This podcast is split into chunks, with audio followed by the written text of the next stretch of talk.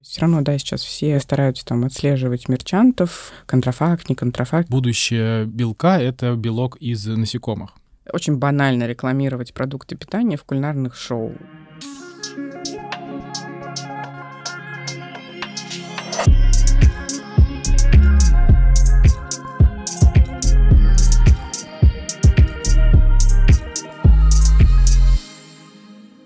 Привет, друзья! Меня зовут Сергей Гребенников, и с вами подкаст «А за окном Россия».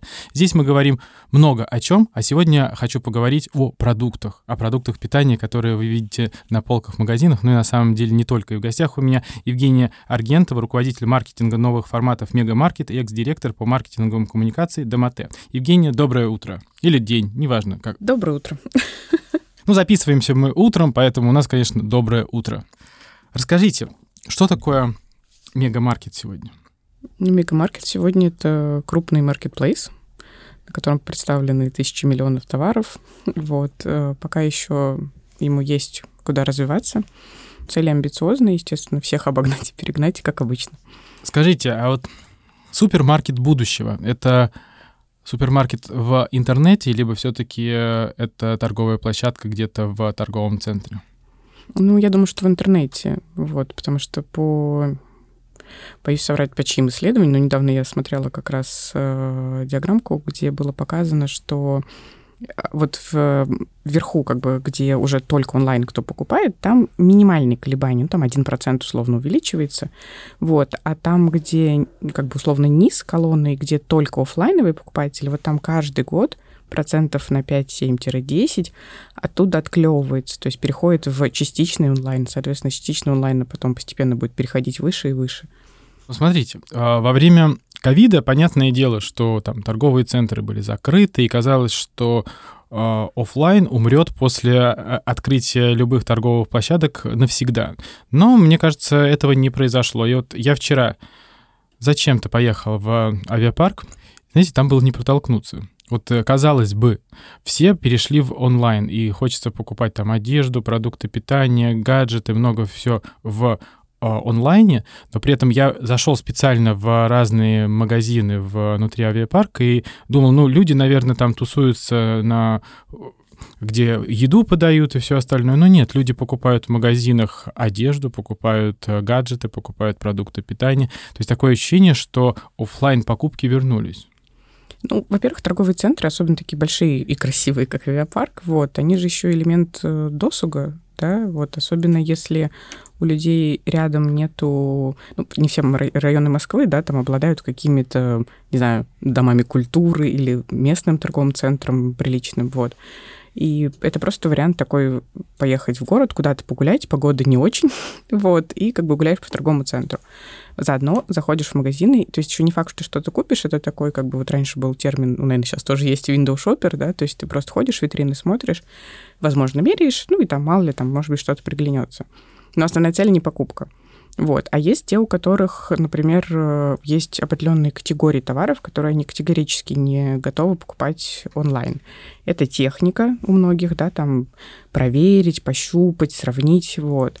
У, также есть часть действительно, у, которого одежда, у которых одежда, то есть, допустим, не для них заказать там в условном Wildberries в примерочную десять айтемов и мерить их, вот. То есть они предпочитают прийти в магазин и мерить там.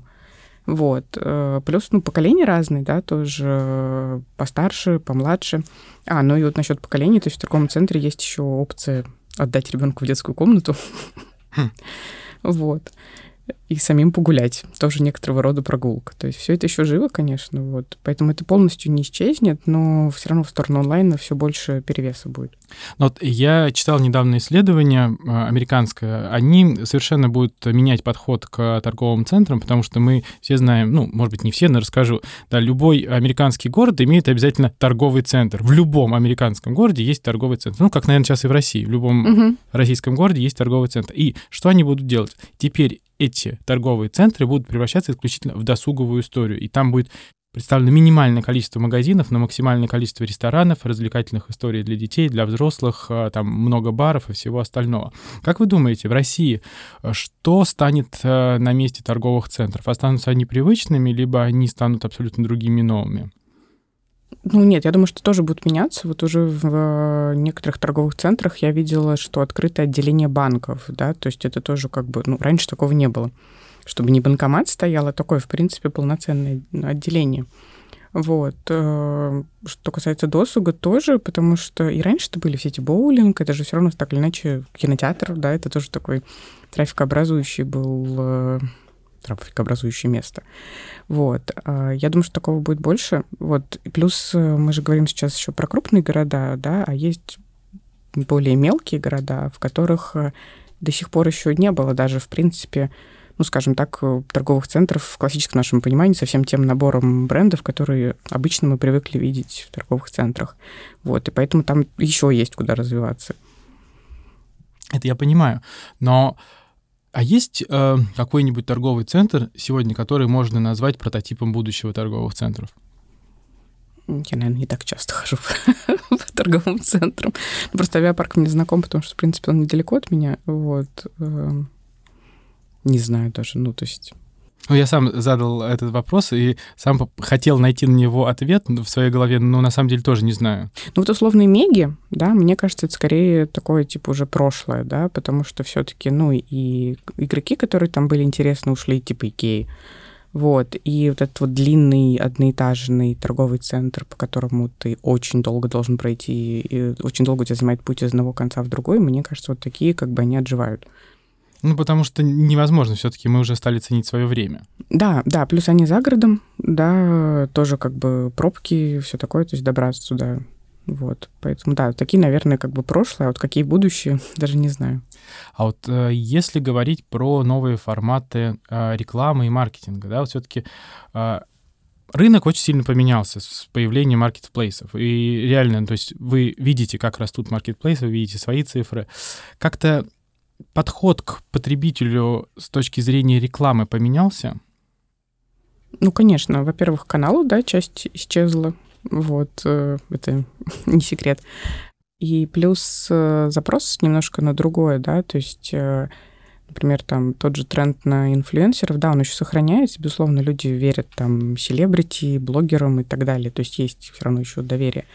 Но оно снижается, и брендам тоже самим все сложнее подобрать себе там амбассадора, лицо или даже просто как бы герой рекламы, да, на один ролик, потому что очень много спорных моментов может быть, то есть невозможно застраховаться от того, что данный персонаж как бы не выступит где-нибудь э, с не совсем корректными заявлениями, вот, и поэтому тоже это вынуждает бренды как бы искать какие-то другие варианты сейчас, да, вот эти вот цифровые инфлюенсеры, вот там, например, вот у коллег из Сбера есть Сберкод, в принципе, Сберкод надежнее, вот, и я думаю, что вот, несмотря на то, что как бы это тот самый искусственный интеллект и прочее, они немножко, ну, поддостали, да, там все в каждом выступлении, вот, но действительно, да, в эту сторону будет идти, и не столько цифровые инфлюенсеры, как, которые должны там что-то вам такое необычное сказать, сколько просто замена жмому, живого человеку, который может что-то напортачить.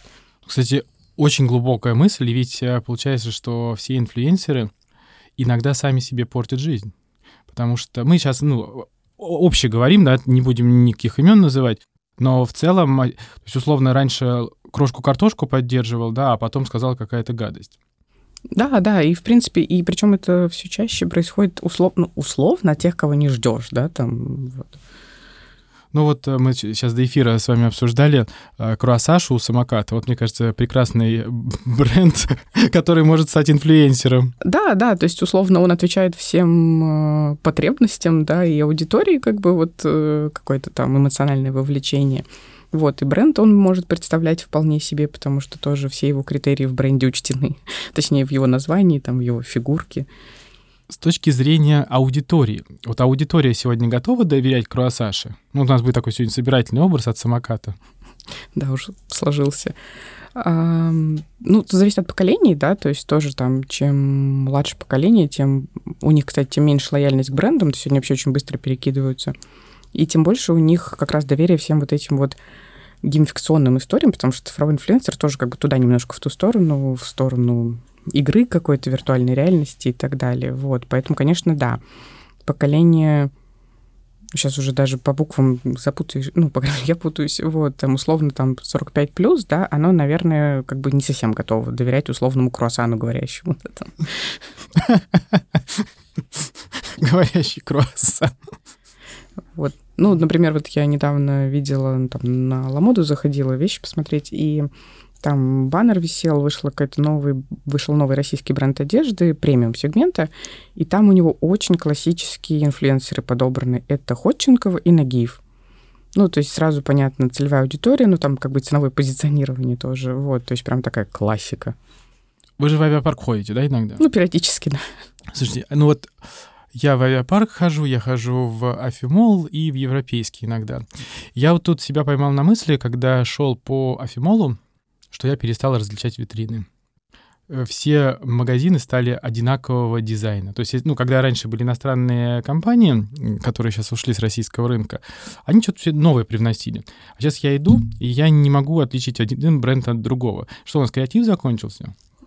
Ну, я думаю, это связано с гайдами, да, то есть... У всех что, одинаковые гайды? Нет, просто у западных брендов, именно особенно одежды, да, они были более развиты, у них вот эти вот были все там лукбуки к Хэллоуину, лукбуки к Новому году, лукбуки к Святому Валентину, то есть как бы это все было так.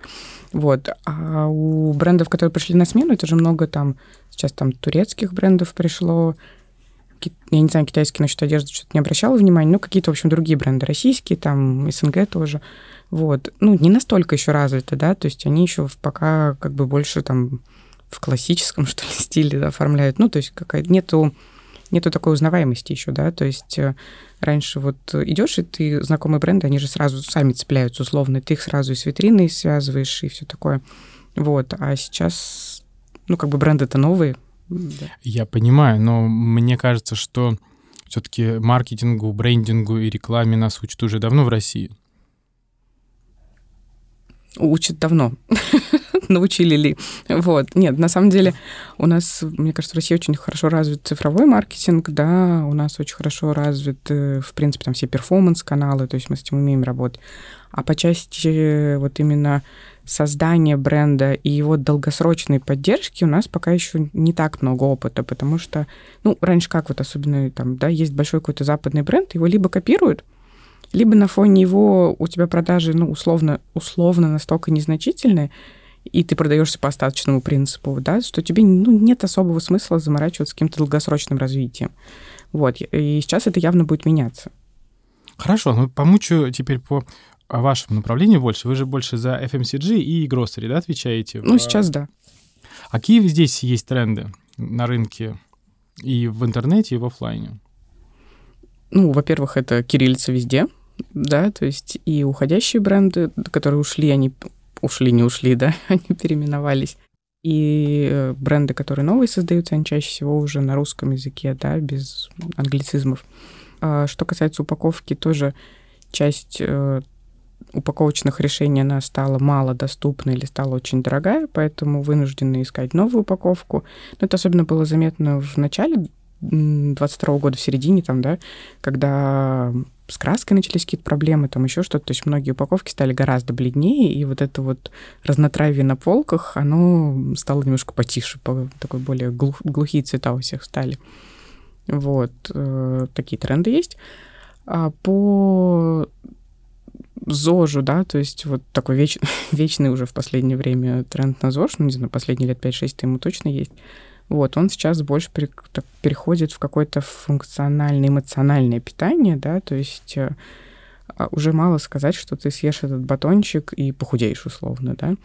То есть э, нужна какая-то еще эмоциональная связь, что, допустим, там в нем есть какие-то нутриенты, которые будут тебя питать, или есть какие-то там нутриенты, которые поднимут твое настроение. Вот, такой тоже тренд намечается. Не, ну был э, тренд, и нам начали все аналитики предсказывать, что будущее белка — это белок из насекомых. И, соответственно, потреблять мясо мы будем, видим, ну вот у нас будет как котлета из там, мошкары какой-нибудь. Но, например, немцы почему стали противиться? Они говорят, ну неужели наше государство не способно нас прокормить свининой либо говядиной? Ну вот я тоже хотела сказать, что вот эта вот вся история там белок из насекомых — это какая-то история больше там азиатских стран, да, где густонаселенные регионы, вот где там часто бедное население, там, наверное, да, это востребовано. В России, мне кажется, у нас достаточно места, чтобы выгуливать коров. Но мне кажется, у нас нету такого мегатренда на вегетарианство. Это вот, ну, был там, там несколько блогеров, да, можно было заметить в сети, которые эту, этот тренд пропагандировали и развивали, но мне кажется, что какого-то глобального тренда на вегетарианство у нас вообще нету. Ну, вегетарианства нет, тем более у нас же еще, ну, есть вот как бы люди, которые постятся, да, Великий пост, вот, достаточно продолжительный период получается, и только в этот момент, только в этот момент ежегодно подлетают продажи как бы продуктов без мяса, там, да, без молочки и так далее. Вот, это о чем-то говорит. То есть если это каждый год, из года в год, это единственный период, в который подрастают продажи, то на самом деле, да, как бы тренда как такового-то и нет. А тяжело, кстати, было продвигаться во время Великого поста, вот имеется в виду с продукцией Индилайта? Ну, просто на это время, ну, не то, что минимальная прям, да, рекламная активность, но она в это время меньше. То есть в это время меньше рекламной активности, в основном идет подготовка к гриль-сезону. То есть просто какие-то минимальные там поддержки в соцсетях, еще что-то. То есть, ну, конечно, там ТВ-флайты мы в это время не размещали. Гриль-сезон. Какой интересный. У меня друг работал в компании «Оби», и у них все время говорят, у нас дачный сезон, я занят, у нас дачный сезон занят. А у вас, видимо, гриль-сезон — это такой самый насыщенный сезон был, да? Ну, в принципе, да, то есть у нас на работе был такой термин «кулинарный календарь», да, вот, и есть вот эти вот все там гендерные праздники, потом, да, пост, потом гриль-сезон бесконечный, потом back to school, то есть немножко перекликается, кстати, с тоже электронной коммерцией, там, да, где «Черные пятницы», тоже back to school, тоже, кстати, дачный гриль-сезон, просто есть еще какие-то нюансы там по части там пост, не пост, вот такие истории. Вот если говорить про маркетплейсы, вот все-таки вот мы там будем только все покупать через пять лет? Ну, не, нет, не то, что прям только там, да, но все больше будем там покупать. Но еще я думаю, что маркетплейсы ждет какой-то более период, когда не то, что прям усиленно будет регуляция, да, то есть все равно, да, сейчас все, и мы, и наши конкуренты, да, все стараются там отслеживать мерчантов, как бы на там контрафакт, не контрафакт, какие-то другие критерии. Но я думаю, что здесь будет еще больше регулирования в этом направлении, это неизбежно. А вот интересно, если даже про рынок Америки говорить, там, ну, сколько мы знаем маркетплейсов? Один. Я один eBay знаю. Ну, два, по сути. Ну, Amazon, да, точно. По сути, да, по сути, два маркетплейса. В России их уже, ну, крупных четыре, да? Четыре же, ничего, ну, да, никого да, не да. забыл. И хватает всем мест на рынке? Хватает, конечно. Вот. Опять же, просто потому что еще есть куда расти. Есть еще та самая там хард-оффлайн аудитория, которая только в оффлайне покупает. Вот. Есть куда расти. Но у вас же нет эксклюзивных э, поставщиков, либо есть у каждого из маркетплейсов? Ну, кроме эс тэ эма, понятно. Тут я, честно говоря, не... не очень компетентно, uh-huh. вот, но я думаю, что вряд ли. То есть, ну, там, если это какой-то крупный бизнес, да, ему все равно невыгодно становиться каким-то поставщиком одного маркетплейса и не поставлять на другой. Вот, а если это и пэ, то им тем более еще больше невыгодно. Ну, просто мне кажется, вот, ну, я бы, например, как продавец, мне, конечно, очень тяжело иметь документооборот с четырьмя площадками. Мне было бы очень удобно иметь с одной площадкой и продавать еще больше на одной площадке, чем на четырех в совокупности. Но это, наверное, невозможно сделать раз. Ну, это диверсификация, да, как и во многих других сферах бизнеса, да, то есть выбрав одну площадку, ты лишишь себя других, потому что там, например, если говорить про... Там вот, например, у Озона, да, у Озона сейчас они активно педалируют свою карту, да, и есть уже, условно, юзеры этой карты, соответственно, юзеры этой карты, они будут покупать там девяносто процентов условно только на Озоне, вот. У Яндекс.Маркет есть Яндекс Плюс, да, тоже, соответственно, есть какая-то часть аудитории, которая будет покупать только на Яндексе. У нас есть Сберспасибо у Мегамаркета, тоже есть та часть аудитории, которая будет покупать только на Мегамаркете. Четвертого вы не назвали, потому что, видимо, ничего нет там. Ну, у Wildberries нету какой-то такой истории, да, но у Wildberries зато есть огромная сеть пэ вэ зэ, да, то есть если ты живешь где-то, в, даже не то, что в маленьком городе, а вот, ну, в поселке, в деревне, скорее всего, у тебя рядом есть Wildberries пункт, вот, и поэтому ты будешь пользоваться Wildberries. Ну, прям как Почта России практически стала. Ну, вот, на самом деле, надо даже ради интереса потом посмотреть. Ну, почта в любом случае больше, да, но, типа, насколько Wildberries приблизился к почте. Да, если у нас муниципальных образований в России чуть больше восемнадцати тысяч, то, соответственно, я, ну, почтовых отделений там в разы больше получается. Да, да, да. Ну, и плюс же несколько отделений в городах, да, то есть да. даже в малых городах бывает там по два, по три отделения. Ну, и Wildberries, как бы, конечно, меньше, но я думаю, что там уже в ту сторону. А вот вы сказали, что там э, на разные аудитории есть э, разный запрос э, рекламных сообщений. У вас, у Мегамаркете, есть разные рекламные кампании на разные аудитории? Ну, в Мегамаркете сейчас нет, угу. да, потому что у нас сейчас больше такая как бы реклама с офферами, да, то есть это какой-то товар, key visual, да, и, соответственно, период, когда он продается со скидкой, вот, покупай на Мегамаркете. То есть у нас сейчас такая, такой формат рекламы в основном. Если говорить про Индилайт, то там у нас, да, то есть там мы очень по-разному коммуницировали с разными аудиториями, то есть у нас даже были для поколения альфа, это совсем там, да, дети старше десяти лет.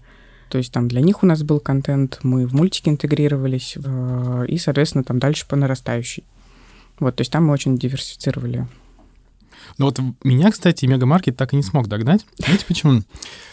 Я, когда готовился к интервью, я там начал читать и удивился, что Мегамаркет — это теперь полноценный маркетплейс. Знаете, почему? Потому что в свое время, когда еще была пандемия, Сбермегамаркет очень помогал с доставкой продуктов из метро. Это, наверное, Сбермаркет. Сбермаркет. А у меня у нас Сбермегамаркет был. Вот и это, и это так было запутано в голове абсолютно, что для меня э, Мегамаркет — это Сберсупермаркет, вот который тогда был. И поэтому я, когда думаю, а что мне купить, я иду, конечно, там на Озон условно и там на Яндекс.Маркет. Но я никогда иду на Мега... не иду на Мегамаркет, потому что я думаю, что это ассоциируется исключительно с продуктами из метро. Ну, смотрите, тут есть плюсы и минусы, да, то есть, да, есть такой аспект, и более того, я вот когда, соответственно, меняла место работы весной, и когда коллегам из индустрии, в принципе, говорила, куда я перехожу, вот была примерно такая же реакция, да, то есть, э-э, куда? Сбер, мега, без мега, кто здесь, вот.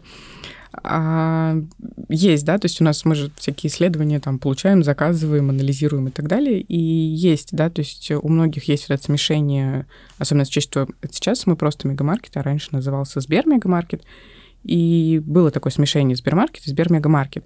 Но, например, для категории, с которой я сейчас работаю, эф эм си джи и продукты питания, и гроссери, это больше плюс, чем минус, да, потому что ассоциация идет, как бы, и ты в любом случае идешь на Мегамаркет, и тоже думаешь, хм, здесь точно есть продукты. Вот, то есть как бы для таких категорий в плюс. Для, да, действительно, для условно top of mind и какой-то мысли о том, что вот я сейчас закажу, ну, не знаю, там, что, стиральную машину, да, и пойду именно на Мегамаркет, да, наверное, минус.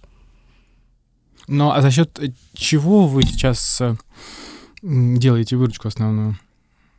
Ну, то есть я имею в виду, зачем приходит на Мегамаркет? Ладно, вот так переформулирую вопрос. Мегамаркет — это же изначально, вот еще до того, как он был Сбермегамаркетом, он был Goods.ru. И Goods.ru — это был магазин электроники в основном, там электроника, бытовая техника.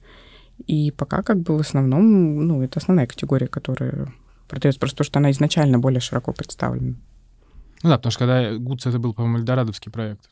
Или М-видео, я уже не помню. Да, чей-то. Ну, сейчас... Меня там еще не было, да. Кто-то был. Да, вот. Поэтому, ну, эф эм си джи активно не только у нас развивается, да, то есть если посмотреть, Wildberries активно наращивает э, продукты питания, особенно которые долгого хранения.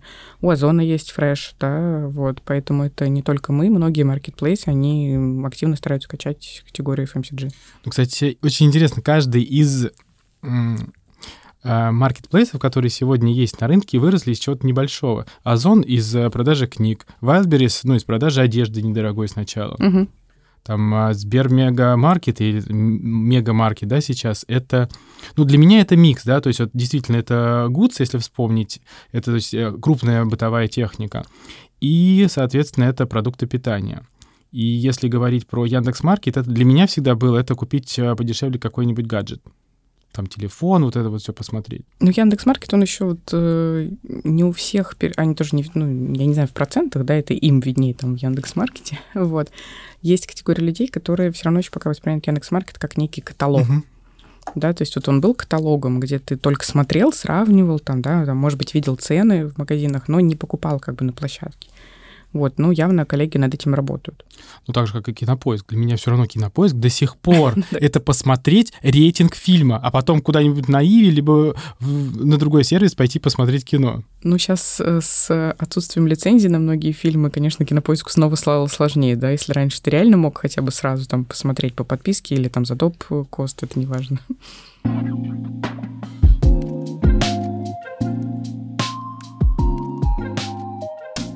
Хорошо, а как вы думаете, вот если говорить про тренды двадцать третьего года и перейти на двадцать четвёртый, двадцать пятый, что мы будем видеть на рынке в эф эм си джи и в e-grocery? Какие тренды появятся? Ну, как будто в двадцать пятый загадывать пока рановато, в сфере последних нескольких лет, как это поквартальное планирование наше все. Вот. Как я и сказала, да, то есть в малые города пойдет дальше тренд, потому что уже сейчас... И в миллионниках, и в городах там пятьсот тысяч плюс становится все больше сервисов, да, если, например, там в некоторых только Сбермаркет был, да, то туда сейчас там активно зашел Самокат или Вкус, ну, в зависимости от города. Соответственно, будут все в более малые города, а те города, которые побольше, там будет более конкурентная среда. Я думаю, что постепенно многие магазины офлайновые будут одновременно уже сразу при открытии точки, да, или при ремонте точки, они будут предусматривать место для сборки заказов. Да, то есть сейчас такое есть, там, условно, в Ашане, где там в Сбермаркете уже выделена зона, но я думаю, что там магниты, которые тоже, даже которые у дома, они будут предусматривать вот это небольшое место, там, да, для курьеров, для сборки заказов, для выдачи, там, и так далее. Да, это было бы логично, а то иногда приходишь в Азбуку и понимаешь, что ты здесь лишний. Потому что весь магазин работает на то, чтобы собрать доставку. Ну, да, да, то есть тоже должна быть какая-то, условно, там, как фронт-офис, да, и бэк-офис, вот. Ну, во-первых, курьеры тоже, как бы, у них же должна быть какая-то зона ожидания, то есть они ждут некоторое время, естественно, если их много, то они толпятся и в торговом зале могут мешать пройти. И товарные запасы, товарное хранение, да, как бы одно дело вы, выкладка на полках, да, для покупателей, чтобы покупателям было там удобнее смотреть, а товарная выкладка в дарксторах или в зоне сборки заказов, она же совсем другая. Вот, это тоже экономит и время персонала, и место на полке. Ну, кстати, после пандемии, а точнее во время пандемии, я помню, многие маркетплейсы и те, кто работает с курьерами, там магазины разные, по-моему, хотели там памятник курьеру поставить или даже поставили. Что-то были какие-то такие разговоры, да. Вот. И на самом деле это, правда, очень такая важная профессия стала.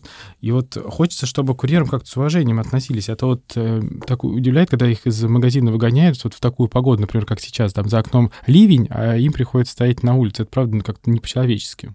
Мне кажется, часто реже уже стало, вот, потому что, во-первых, сейчас огромная нехватка курьеров. Если Поэтому вы... их не так много? Ну, ну, нет, действительно, нехватка курьеров, да, то есть сейчас очень подросли зарплаты курьеров, э, почасовые ставки, у них не зарплаты, у них почасовые ставки. И тренд такой, да, что сейчас э, как бы вряд ли курьеров будут выгонять потому что на улицу. Ну, кстати, это тоже, получается, один из трендов e-commerce рынка всего, да, это нехватка курьеров. Да. Здесь тесно связано с как бы внешней ситуацией, да, то есть э, многие курьеры работают э, сезонно, да, либо какой-то part-time, и, например, в некоторых городах, там, в малых, это могут курьеры летом, там, студенты работать, потом они уехали, девять месяцев, условно, эта ставка там еле-еле закрывается, вот. Э, в каких-то областях, особенно приграничных, там, где с Казахстаном граничат, с другими странами СНГ, там курьеры, соответственно, тоже могли приезжать на заработки, да, из соседних стран, потом уезжать по своему желанию они могут, вот. И получается, что так как они все оформлены чаще всего по гэ пэ ха, да, то им не нужно там две недели отрабатывать или еще что-то, то есть они как бы ну, решили, что больше они не могут или не хотят работать, и ушли. Либо даже, допустим, услышали, что там в соседнем магазине, Якоме, там еще где-то платят больше. Взяли туда, ушли. Вот, да, поэтому ситуация с курьерами, она такая достаточно сложная.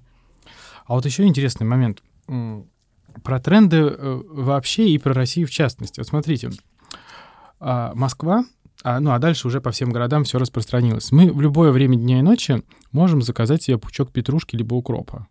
Ну, правда же, везде, наверное, практически уже в крупных-то городах. Ну да. В любое время дня и ночи. Вот закончилась у меня вода, заказал воду. Я просто сам по себе знаю, я люблю готовить и пошел в магазин за кинзой. Угу. Вот пошел в магазин за кинзой, блин. Я купил там три пакета, но кинзу я забыл купить. Поэтому думаю, ну что делать? Ну, Яндекс.Лавка, конечно. Вот. Ну, а если ты приехал в Германию или там в Америку, заказать что-нибудь онлайн, чтобы тебе привезли в течение тридцати минут, невозможно. Вот скажите, почему в России это случилось, а в других крупных странах, городах это как будто бы не востребовано? Ну, мне кажется, ответ лежит в той же плоскости, где почему у нас в метро работает Wi-Fi. Ну, то есть я, например, в двадцать первом году последний раз была в Нью-Йорке. Там в метро, ну, не то, что Wi-Fi не работает, да, там метро не всегда работает. То есть, ну, в России действительно очень развиты какие-то технологии, сервисы, мы просто с ними живем и не замечаем. Вот, например, сейчас ты встаешь на остановке, ты можешь в приложении посмотреть, через сколько будет твой автобус. И как бы оценить, стоит тебе стоять, ждать или пора идти пешком. И то же самое, соответственно, запрос есть, да, на получение продуктов вне, вне времени работы, а, там, вне времени официальной работы какой-то. Поэтому, мне кажется, спрос рождает предложение. Я не знаю, как так вышло. Это, наверное, где-то тоже в другой плоскости лежит. Но у нас действительно гораздо более, более развиты многие сервисы. Вот. Особенно, вот как я уже сказала, у нас digital, ай ти, да, то есть... Цифровой маркетинг у нас очень развит. Ну и, соответственно, это подстегивает все остальные смежные сферы. Просто такое ощущение, что, ну, там, в свое время все сравнивали, вот есть Amazon, а есть Озон, который такой немножко сильно не, адом, не до Amazon. Но сейчас, пользуясь одновременно Амазоном и Озоном, и ты понимаешь, что Озон даже в какой-то степени перепрыгнул Amazon по ряду сервисов, которые они предоставляют. Ну, здесь э, такой эффект, что ребята, видимо, сделали работу над ошибками, да, то есть, э, как там, дураки учатся на своих ошибках, умные на чужих, и, соответственно, они здесь поучились на чужих. Вот, более того, обычно российские компании, они часто не только на западные какие-то смотрят технологии, там, тренды, тенденции и так далее, но еще и на восточные. Да, и, например, там тот же Таобао, Алиэкспресс и прочие, вот, они... тоже, ну, Алиэкспресс там давно по каким-то параметрам перегнала Амазон. Поэтому я думаю, что здесь такая, может быть, синергия сложилась.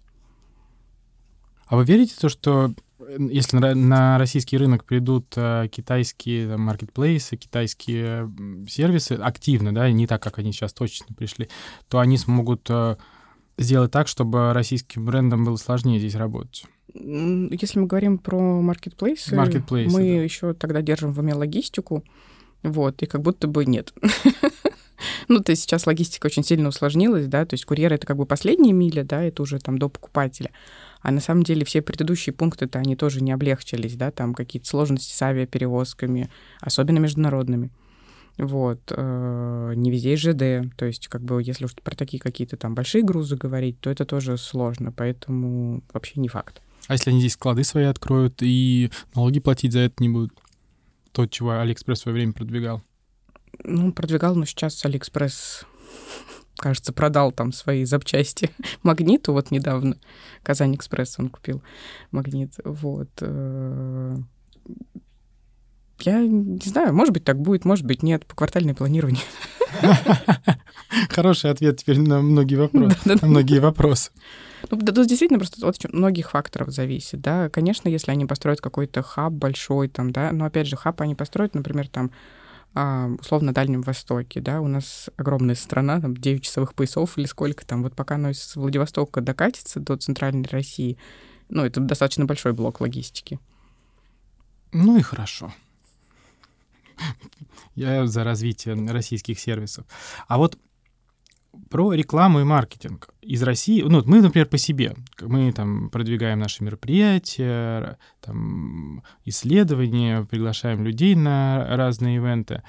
И мы заметили, что с уходом там, разных социальных сетей из России продвигать э, собственные услуги и сервисы стало сильно сложнее. Вот вы это заметили у себя?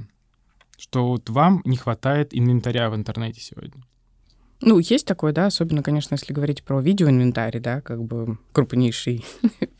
Ну, его пока можно называть YouTube. Да, его можно называть, но инвентарь-то из него пропал, да. Да, инвентаря нет. Понятно, что сейчас в основном покупают врезки уже в существующий ролик, да, но это немножко не то, то есть ты там не можешь никак потом нормально отследить конверсию, более того, ты не можешь как бы из блогера, блогеру ничего практически навязать, да, то есть... нет такого. Что касается инвентаря по соцсетям, то он просто изменился, да.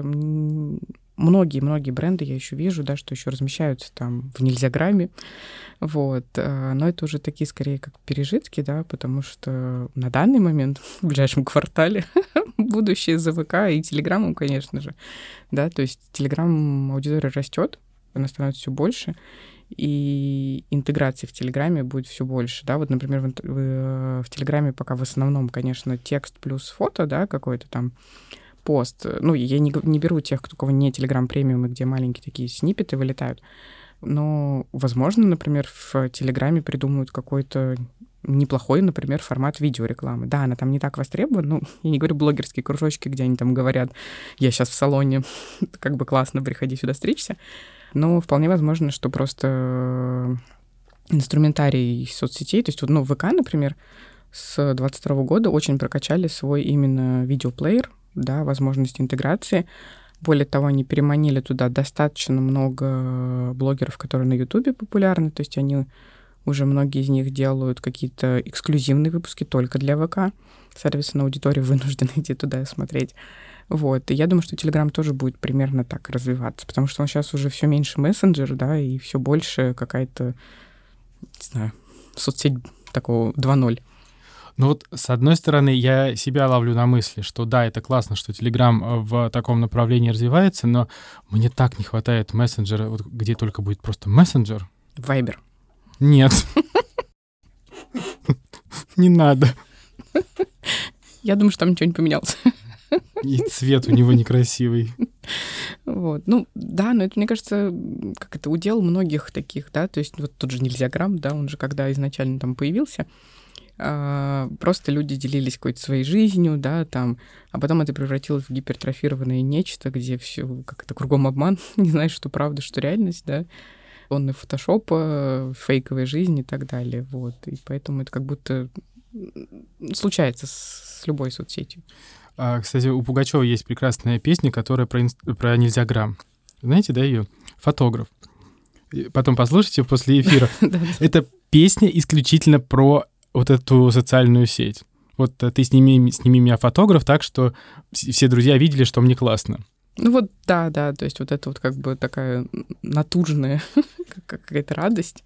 Но при этом нам же очень многим нравилось туда заходить, смотреть эту красивую жизнь.